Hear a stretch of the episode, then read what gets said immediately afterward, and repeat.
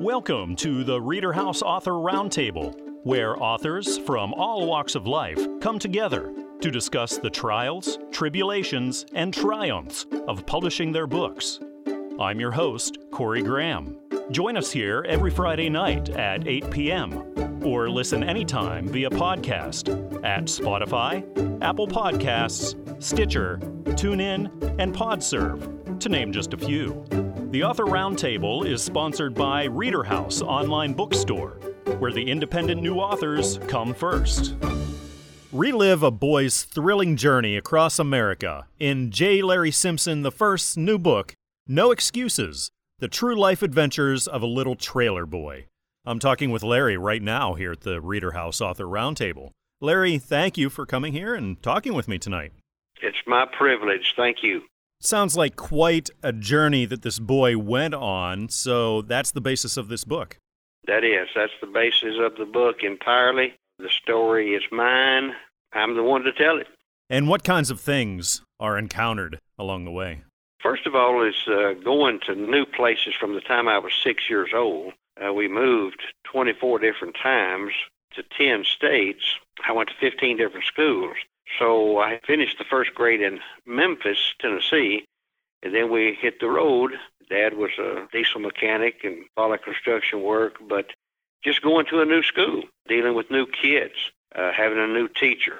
I only went to a whole year of school four times. The rest of the time we moved and uh, went to as many three different schools in a year. so that was always having to make new friends, getting used to a new teacher, that was always a challenge. But you meet different people. You got to stand up for yourself. You have to either you shrink or my determination was to stand up and be myself. I wasn't afraid to do that. And so everywhere I went, I made sure that I made a name for myself. Those kinds of things, but uh, having uh, girlfriends that you have to leave, guys that you learn to enjoy and, and have as friends, always having to change friends and change teachers and go to different states where they're studying different things. So it's just a lot of that kind of stuff. But I was adventurous. Whatever there was to do, I'd do it, even from a young age, like jumping across a sewage ditch. And back in those days, a few places still had open sewage ditches. I jumped a sewage ditch and didn't make it. Landed right into it. Oh, no. So, you know, stuff like that getting into sports, competing different places, not able to follow through with different sports that you start. I entered into several different types of sports, cross country, track, football, basketball. Ended up being starters in both and had the best time in the state of Indiana in two miles in 1960. You know, just a new challenge all the time. So, what gave you the idea to sit down and write this book at this point in time? I felt like it was. I felt like my story needs to be heard. I think it's uh, motivational. It's inspirational. It challenges people. It's enjoyable. It's common speech of that day and time, and I just believe that it was that my story uh, needs to be told. And I got to the point in life when I started the book that it was just time to get it done. I loved my life.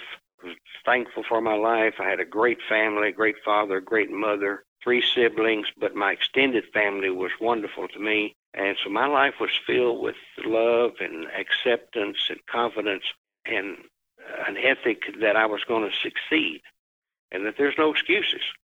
Just, just because I was a new kid in school didn't give me an excuse to fail. And so that's what I learned. No excuses. And that's why I wrote the book. Well, if you'd like to relive this boy's adventure across America in the 1950s, then check this out. It's called No Excuses The True Life Adventures of a Little Trailer Boy by J. Larry Simpson I, published by Fulton Books. You can find it on Amazon, Barnes & Noble, iTunes, Google Play, and everywhere else you do your book shopping. Well, Larry, thank you for talking with me tonight. I had a great time finding out about you and this book. Well, thank you for allowing me to do it. I appreciate it a lot and appreciate your, the way you handled it.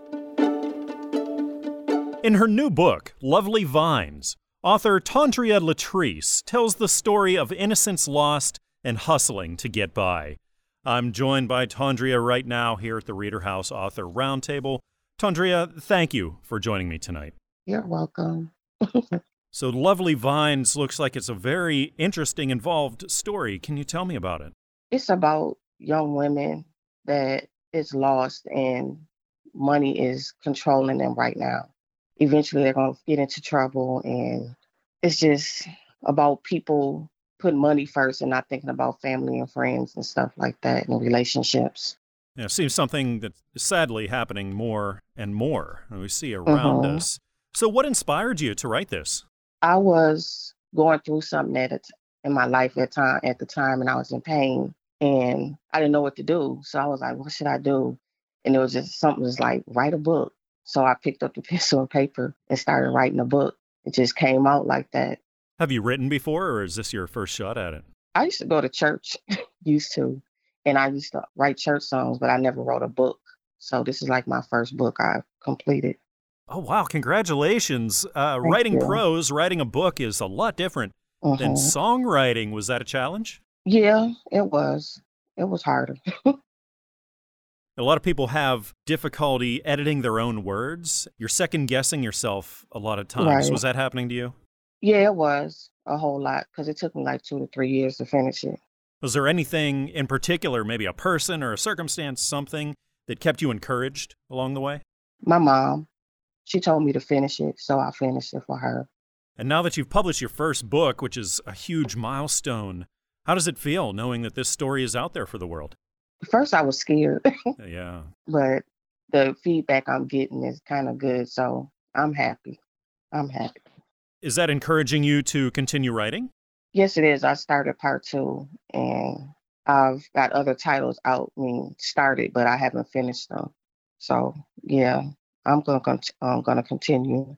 So it sounds like you found writing to be a very therapeutic process for yourself and things that you're working through. hmm It does help a lot. It helps. What do you do? Do you get stuck when you're writing? Get stuck, the words aren't flowing anymore? You can't get out on the page really what you mean? Do you deal with that? Yeah, I do a lot. How do you get out of that? I ask questions. I have people I ask questions and see where their where their input is at, and go from there and add my own little twist to it. Now, if an aspiring author were to come to you and say, Wow, you've written your first book, it's out there, how do I do the same thing? What advice would you give me? What would you tell them? I would say just get your tablet, laptop, pencil, and paper, and just start writing down stuff and writing down names and making characters up. And no matter what nobody say or what they think, just keep going. And eventually it'll flow out and just start putting all your things together and just go at it. Drink a cup of coffee, get the caffeine in you. It'll. Coffee is important for writers. That's that should be number one on the list of advice. Get lots of coffee. Yeah.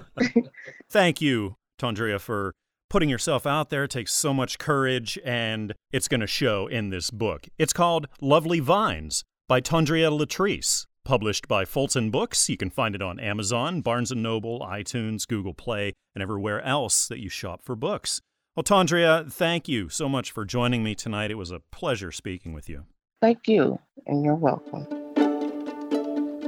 Why Jesus Returned is the new book by Peter Walton, and it's out now, published by Christian Faith Publishing.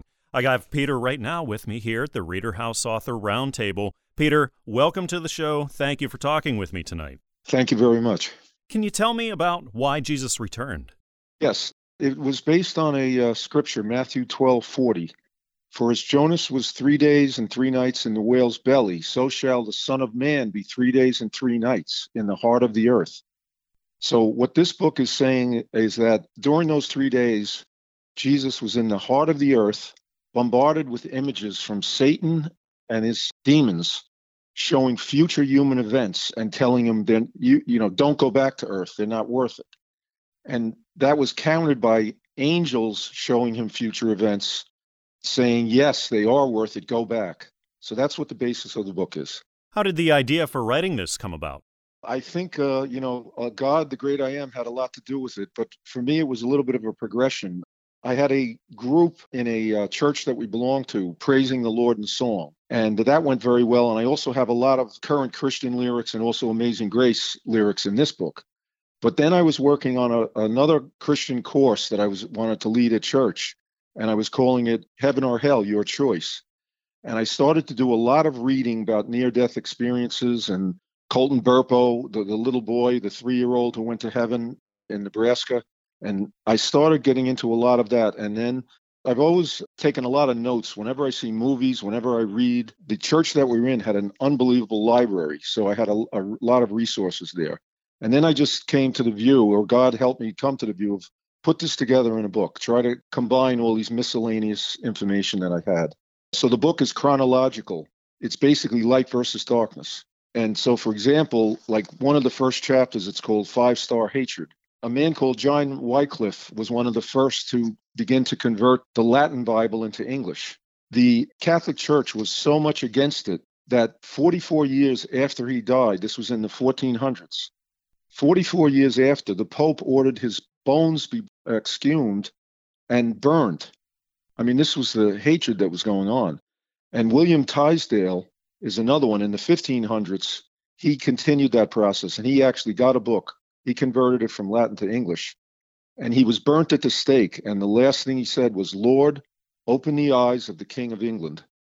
And around that time, Henry VIII ordered all 20,000 churches in England to have the Bible that William Tyndale had created. So those are the types of things that I, you know, a lot of history. I try to emphasize the light versus the darkness. Is this the first time you've been published or the first time you've written a book? Yes.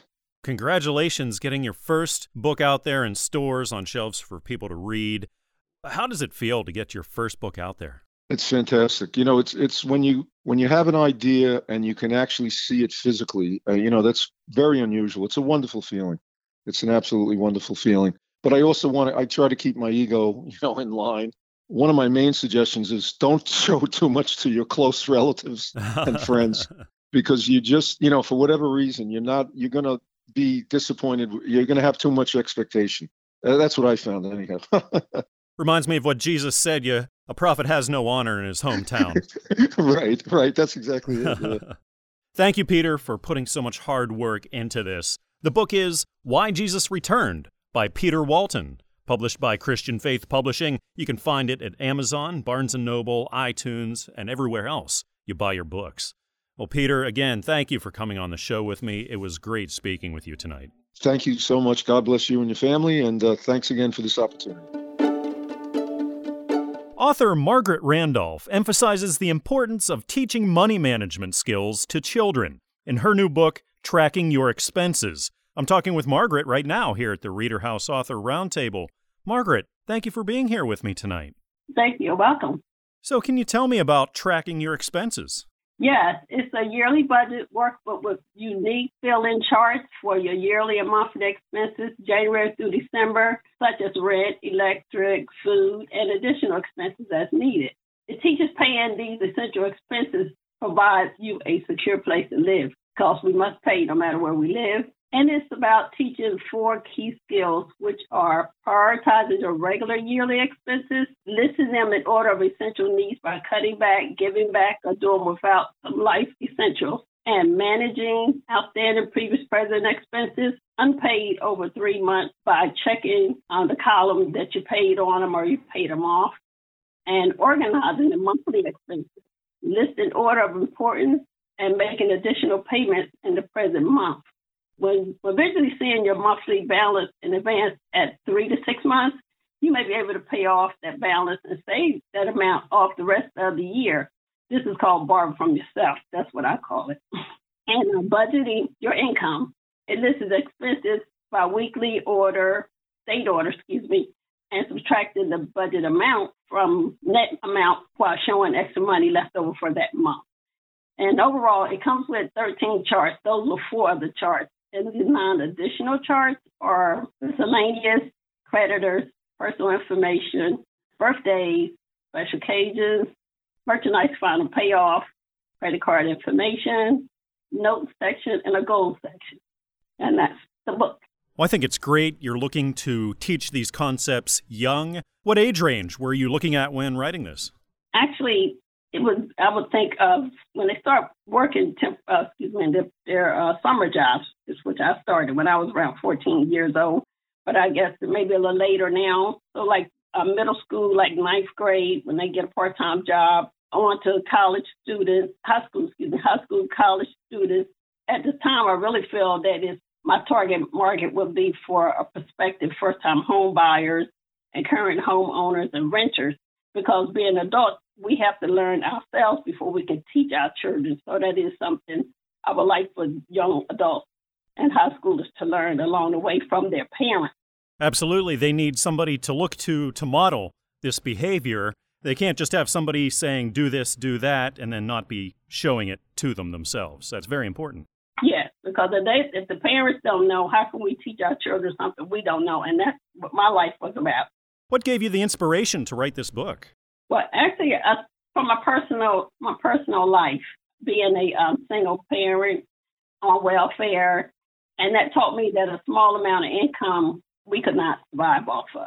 Is this the first time you've written a book, or the first time you've been published? No, actually, my first book was, which is an update from this book here, and and that was approximately uh, in 2007. So this book here is an updated version of that previous book, my first book. So, are you looking to continue writing? Are you looking to get published more? Yes, I, I, I have an additional book that's in progress that has more added features to the book. Hopefully, I'll get that out later this year, if not next year. This is called Tracking Your Expenses by Margaret Randolph, published by Fulton Books. You can get it at Amazon, Barnes & Noble, iTunes, Google Play, and everywhere else that you shop for your books. Well, Margaret, thank you for coming on the show with me tonight. It was great speaking with you and had a great time talking about the book. Thank you. Same here. Appreciate talking with you also. Author Dr. James Simmons describes his new book of poetry, Jump, as a fresh approach to life and intimacy. James is joining me right now here at the Reader House Author Roundtable. James, thank you for being here with me tonight. Thank you. Can you tell me about this book of poetry, Jump? Well, uh, Jump is a book of poetry that I wrote over a course of about five years. Basically, what it involves is everything from race to female equality to love, hate, just kind of, uh, it's, it's quite a, a variety and diaspora of subjects. Was there anything in particular that inspired you or gave you the idea to get the book published? a lot of my friends who kind of read some of my poetry said they they really liked it and that I should look into getting it published just because of so many subject areas that it touched on. Is this the first time you've been published? No, it's actually the second time. I actually published a book, I think about 10 years ago. It was called Grandmama and Us, and that was just kind of around some personal life experiences. Was that poetry as well? Yes. Now, having gone through this publishing process a couple times, it's a trying process a lot of times. How was it for you getting things edited down and cover selection, things like that? You know, it was actually pretty smooth. The only issue that I had was my time.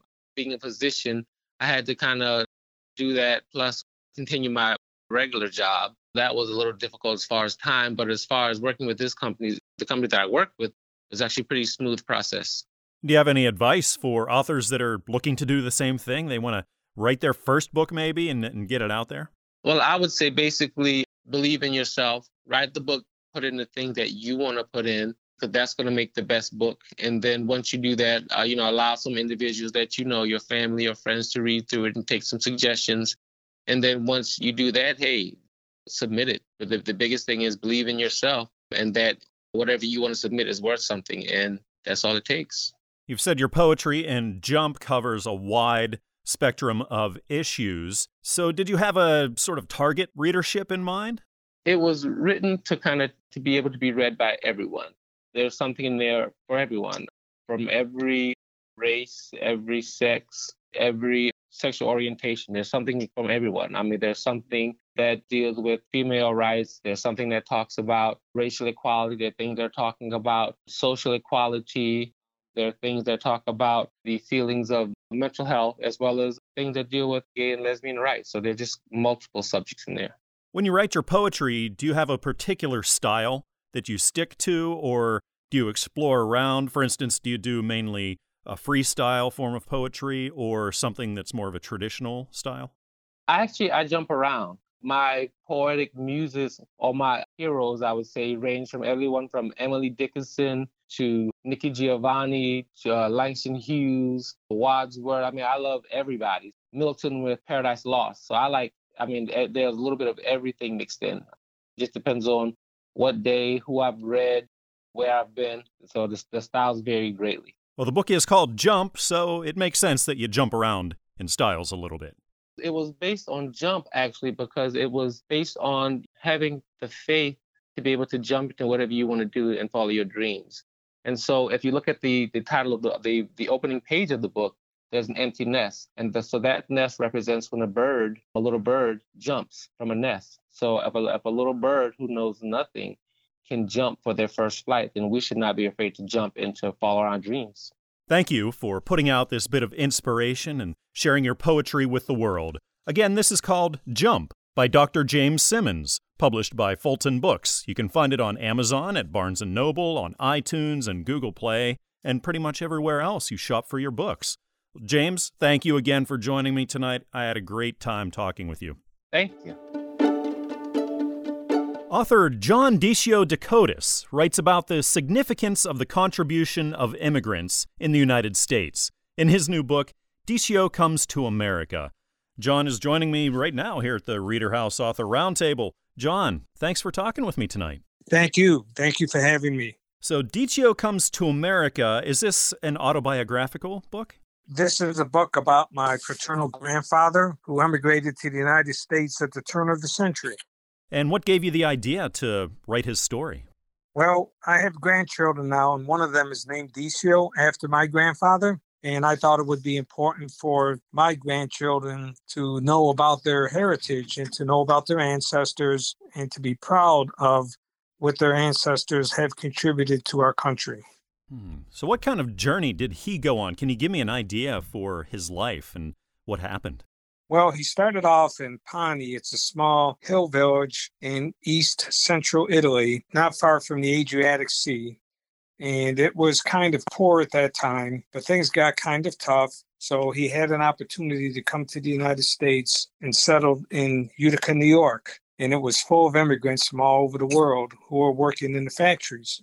So Decio had the dream that the streets were paved with gold and that everything was going to be great in the United States. So when he got here, he ended up living in a cold water flat with sharing the bathroom with other people. And they did change the spelling of his name because when he went through Ellis Island, they really couldn't understand him and they wrote down what they thought they heard. He joined the church and the church was built by Italian immigrants. And through the church, he met his wife, Angela Coiro. And the three children all graduated high school, unlike Angela and Decio. Donald and Alfonso, the two sons, served in World War II, like most of the immigrants who were either first generation or naturalized. What, whereas their sister Marianne held down the home front, like many women at the time. And he was able to purchase a house, which was reaching part of the American dream by being homeowners. He was so proud to be able to vote in the elections. And he just couldn't believe the amount of food in the stores and how many supermarkets there were and what kind of opportunities there, there were. It's mostly about the successes and the hard work and the contributions of, of the various immigrants, no matter how they get here or no matter where they come from.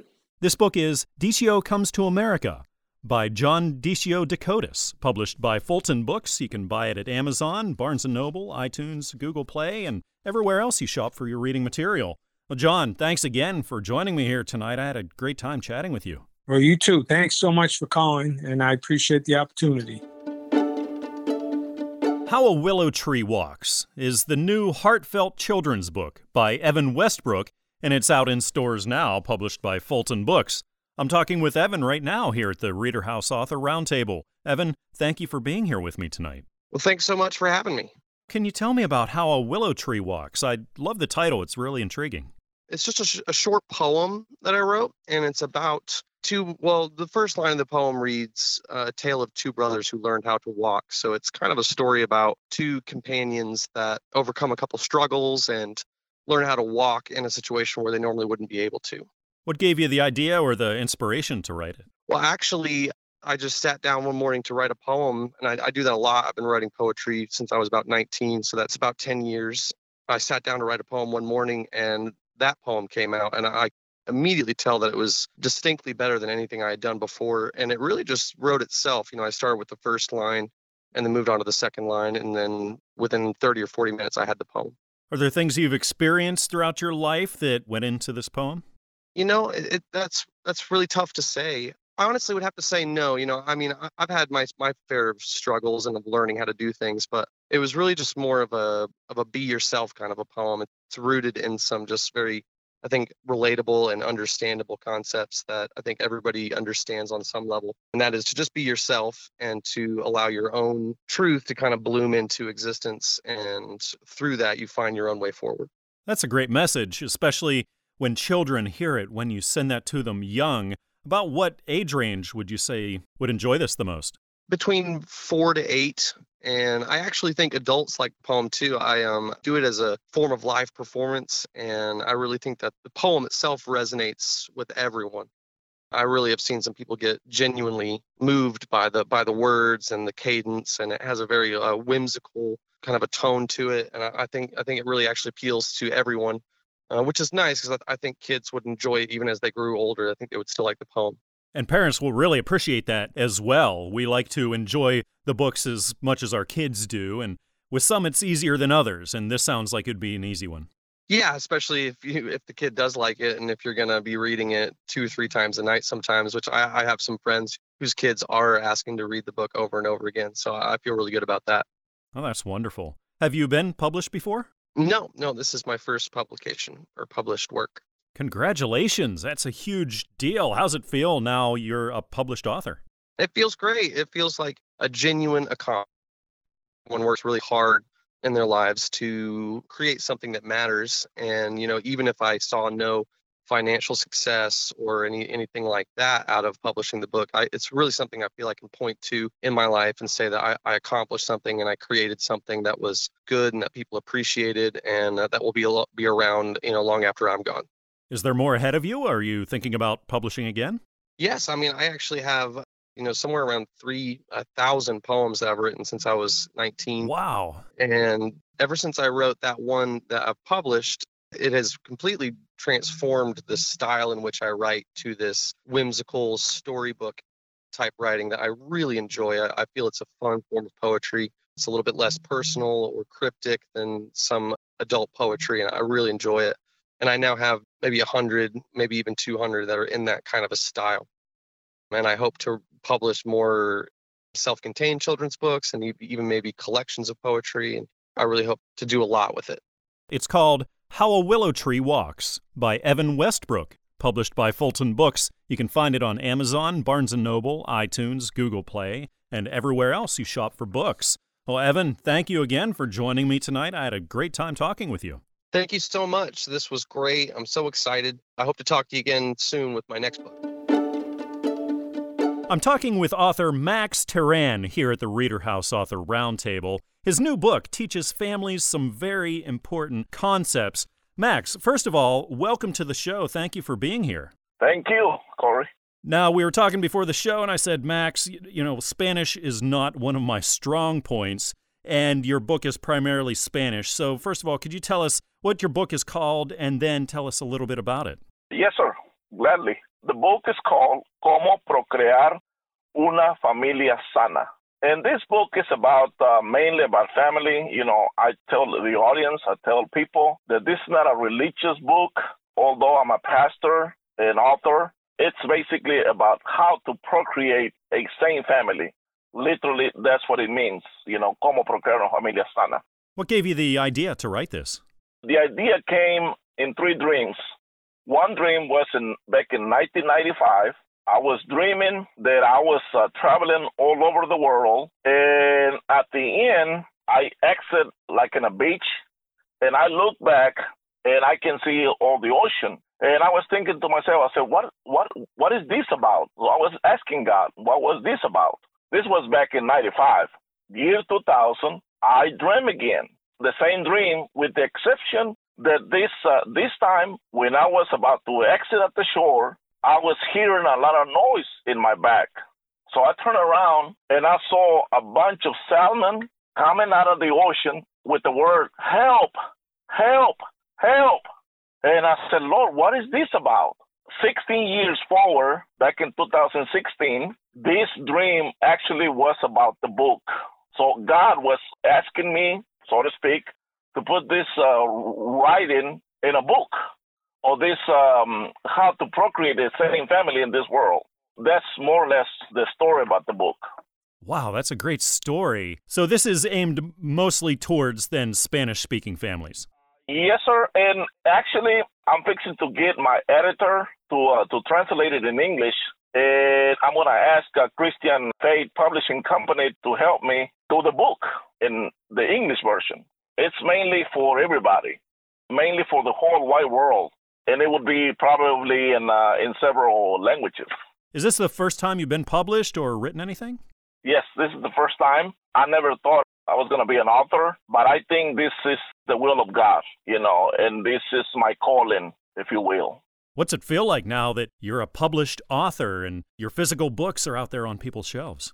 I really feel fantastic about the idea of being an author, and even my sisters and my brothers are congratulating me already. They said, Man, it's a privilege to have a sibling that is an author. That makes me feel good. But the most important thing really is to take the information out there to the people. Mm. Yeah, and thank you for relaying such an important message to families. You know, it seems like families, the fabric seems to be just getting looser and looser as time goes on. So I think this is a really important message. Yes, sir. Can you tell our audience the title one more time? My book is called Cómo Procrear una Familia Sana. That's in Spanish. In English, it's going to be How to Procreate a sane family, a sane family. Wonderful. This is published by Christian Faith Publishing, and you can find it on Amazon, at Barnes & Noble, on iTunes, and pretty much everywhere else you buy your books.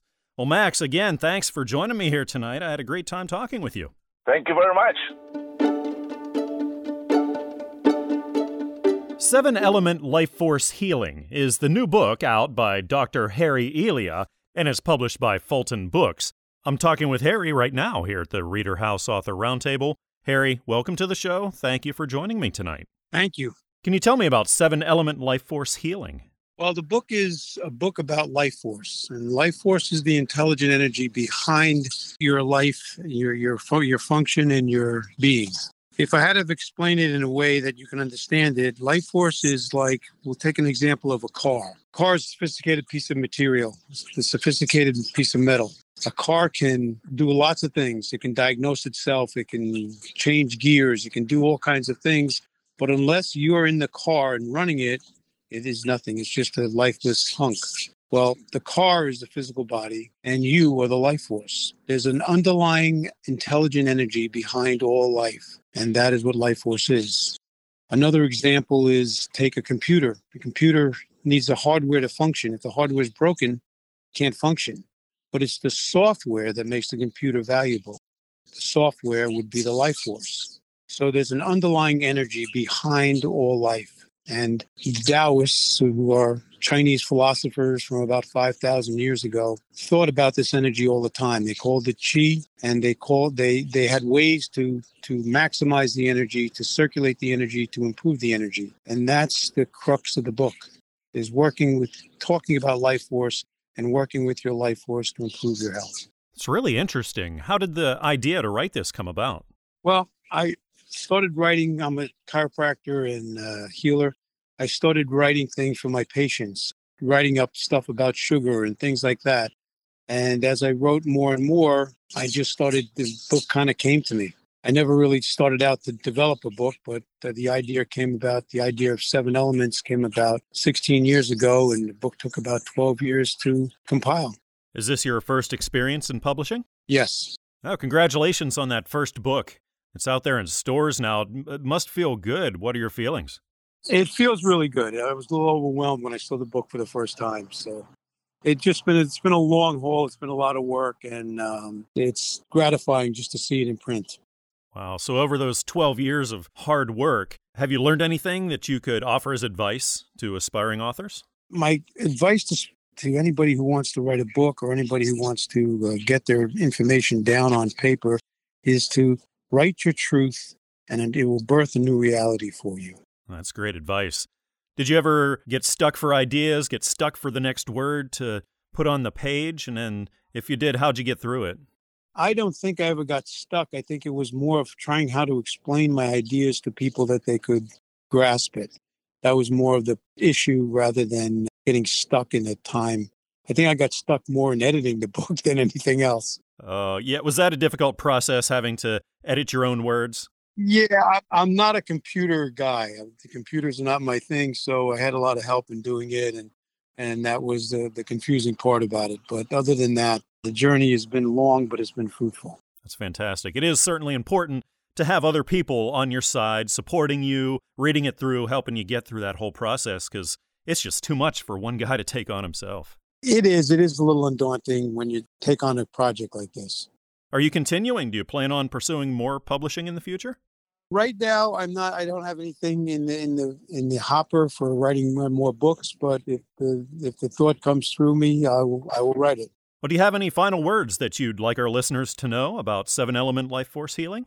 The only thing that I'd like people to know to do is to start to look at themselves differently. To start to look at themselves as an energy being as opposed to a physical being.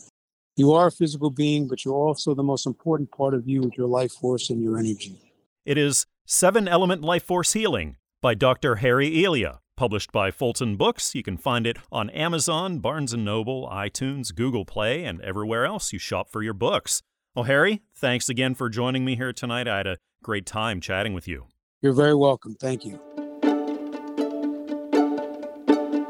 A Dutch boy witnesses the horrors of World War II and strives for a better life in the new book by William T. Walraven titled The Scarred Oak.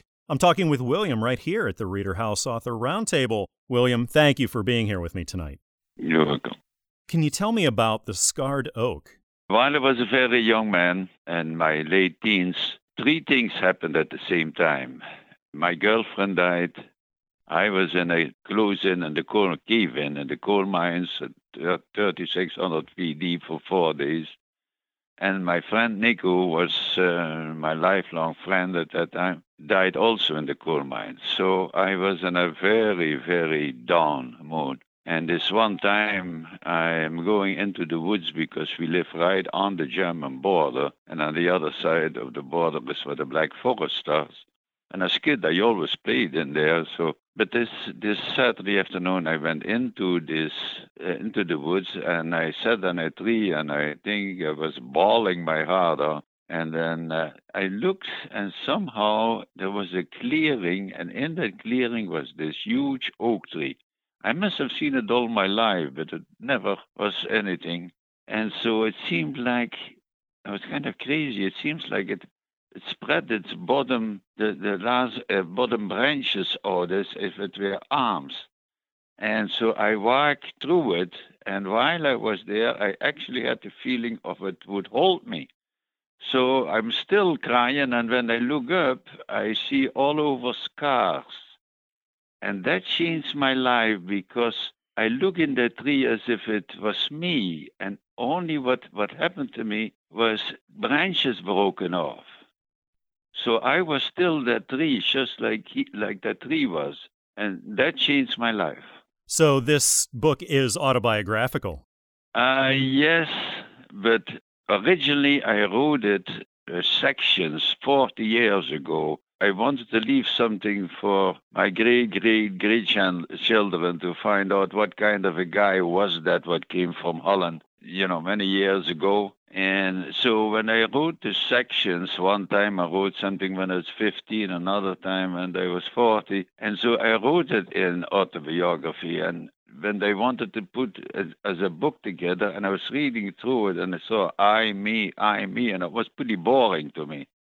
so, so I changed my name and all the names in the book, so it's easier to write, for me at least, easier to write about him than about me. So, have you written a book before? Have you been published before at all? No, not at all. Not at all. Actually, I was never planning to write a book until some friends of mine, and for sure my girlfriend, says, "Why don't you write a book?" And actually, they pushed me kind of every time we saw each other. When do you start on your book? so finally, it took me another ten years, and finally, I did it. Is a quite interesting book. Even when I read it myself, I sometimes think, was that me? so I think it will be interesting for people who read it and see what happened during the time of the wartime and living in a small village and seeing the Germans and then later on seeing for the first time the Americans and I thought they were very nice. They had chewing gum and all that kind of stuff. That was for me Oh, I'm going to America. You're looking at some really important eras of history here from a first hand account. The book is called The Scarred Oak by William T. Walraven, published by Fulton Books. You can find it on Amazon, Barnes & Noble, iTunes, Google Play, and everywhere else you shop for your books. Well, William, thank you for talking with me tonight. I had a fantastic time chatting with you. Uh, thank you very much. Author David MacDonald joins me now here at the Reader House Author Roundtable, and he's putting a new spin on the classic tale of Little Red Hen in his new book, Little Red Hen Goes to Washington. David, thank you for being here with me today. I'm excited to be talking with you. Thanks for having me. Can you tell me about the story of Little Red Hen and what you've done here in the book? Was a family physician of 37 years, I was frustrated with the roadblocks to affordable health care. And so in this book, I try to go down the middle of the road and educate people on why those roadblocks are there and how we could undo some of them so that we have real affordable care. And a lot of people think that Obamacare is good and while there are some people that have benefited from it, there's a devastating impact on the taxpayers. And so I just try to highlight that in this book and give suggestions on how Democrats and Republicans can work together instead of fighting each other. And this is a book you've also aimed for children to help get that message started with them. So, how difficult was it to take a concept like this, like healthcare, and make it palatable for kids? Well, I did my best to bring it down to about the fifth grade level of education and included questions at the end to talk about and, and, and prompt conversation. And the main focus is to teach people, children, the community, the difference between capitalism, socialism, and free market. And right now, a lot of people are bantering the words about capitalism and socialism, and they don't really understand that socialism has not worked anywhere in the country and capitalism, if it's in the hands of greedy individuals, can be tough. But if we flame the fires of free market, then you can have a stable society that rewards those that work hard, has enough to take care of those that have real needs, and it's sustainable. But how long were you working on this? Well, it's been years. I, I first had my eyes open to the fallacies of single payer system in the 1980s and 90s. And so I've actually worked at a variety of levels at insurance levels. I actually helped start an insurance company at government levels, at private practice. So I've been working on it at least 20 or 25 years. Are you looking to continue, get published more? I am. I actually have another book that's in the pipeline. The artwork's done Little Red Hen and Hospital Billing, and not too far behind it, Little Red Hen and the COVID Mystery. And so, yes, there'll be a whole Little Red Hen series. That's great. You're taking this timeless tale and you're making it current for current issues and all in the name of education, which is so important. Well, you know, and Little Red Hen was so popular because the reality is people want the solution, but they don't want to put the work in. And so, as a society, we really have to realize unless we put the work in and take individual responsibility, our society is actually doomed. We're not going to be able to sustain ourselves. Now, writing isn't all easy. It's a lot of hard work, actually. A lot of people don't realize that.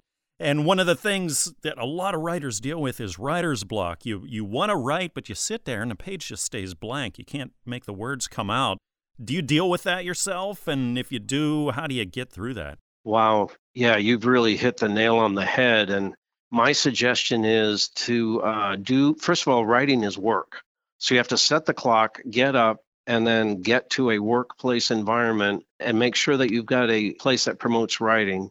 The next thing to do is do crossover activity, playing the piano, a guitar, jump rope, riding a bicycle. Those are all crossover activities that gets the left brain and the right brain communicating with each other. And so sometimes if you're stuck, then just put the pen down or you know get off the keypad or however you write and just do some push ups, sit ups, jumping jacks, do something, ride a bicycle, and sometimes that helps you break through. But you're, you are so right. Writing is work, it is a lot of work. The book is Little Red Hen Goes to Washington by David MacDonald, published by Christian Faith Publishing. You can find it on Amazon, Barnes & Noble, iTunes, and everywhere else you shop for books. David, thanks again for being here. It was great chatting with you tonight.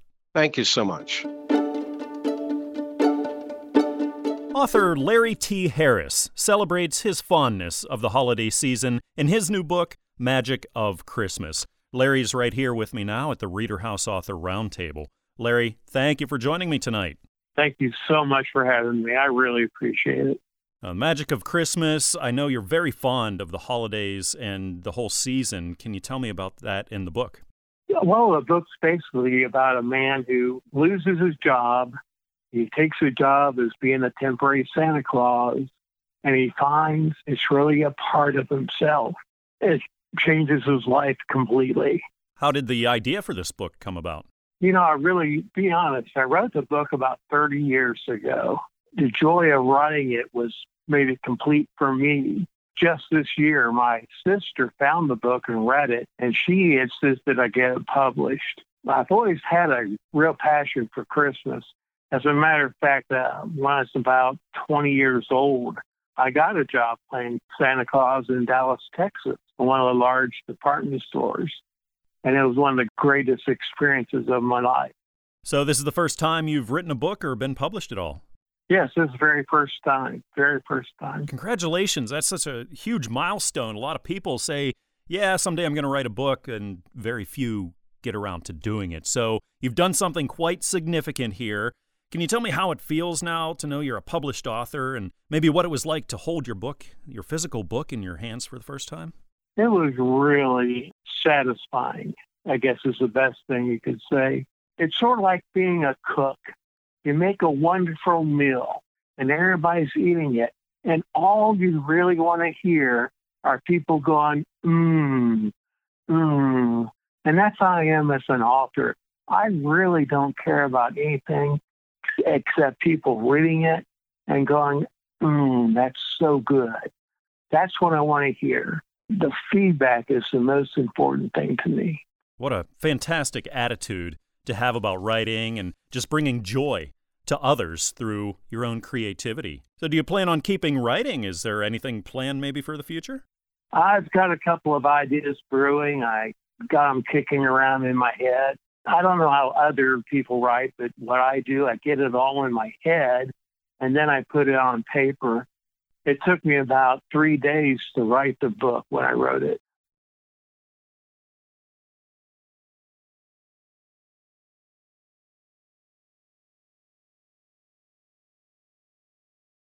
So I'm sure you learned a lot in the process of writing this, then going through all the hoops that you got to jump through to get it published. What advice would you offer to people looking to embark on this same journey? Do some research on the process. The process itself was a big, big surprise. I had the idea of somebody getting the book, wanting to publish it, and then helping me finalize everything, which is exactly what happened. But the process itself is a lot different. I didn't realize how each little detail had to be finalized. The type of text, the illustration, everything had to be finalized. It was very interesting. Who did you write this for? Did you have a target audience in mind? It's just like the holiday itself. Christmas is for everybody. And this book, I think, it's funny enough. It's a very funny book. I think the younger kids will really enjoy it. And the message of the book is interesting enough that older people like it as well. The name of the book is Magic of Christmas by Larry T. Harris. It's published by Fulton Books, and you can find it at Amazon, Barnes & Noble, iTunes, Google Play, and everywhere else you shop for your books. Larry, thanks again for coming on the show here with me tonight. I had a great time talking with you. Well, thank you so much for having me, Corey. I appreciate your time and efforts. We hope you enjoyed this edition of the Reader House Author Roundtable where authors from all walks of life come together to discuss the trials, tribulations, and triumphs of publishing their books. We hope to see you back here every Friday night at 8 p.m. or listen anytime via podcast at Spotify, Apple Podcasts, Stitcher, TuneIn, and PodServe, to name just a few. The Author Roundtable is sponsored by Reader House Online Bookstore, where independent new authors come first.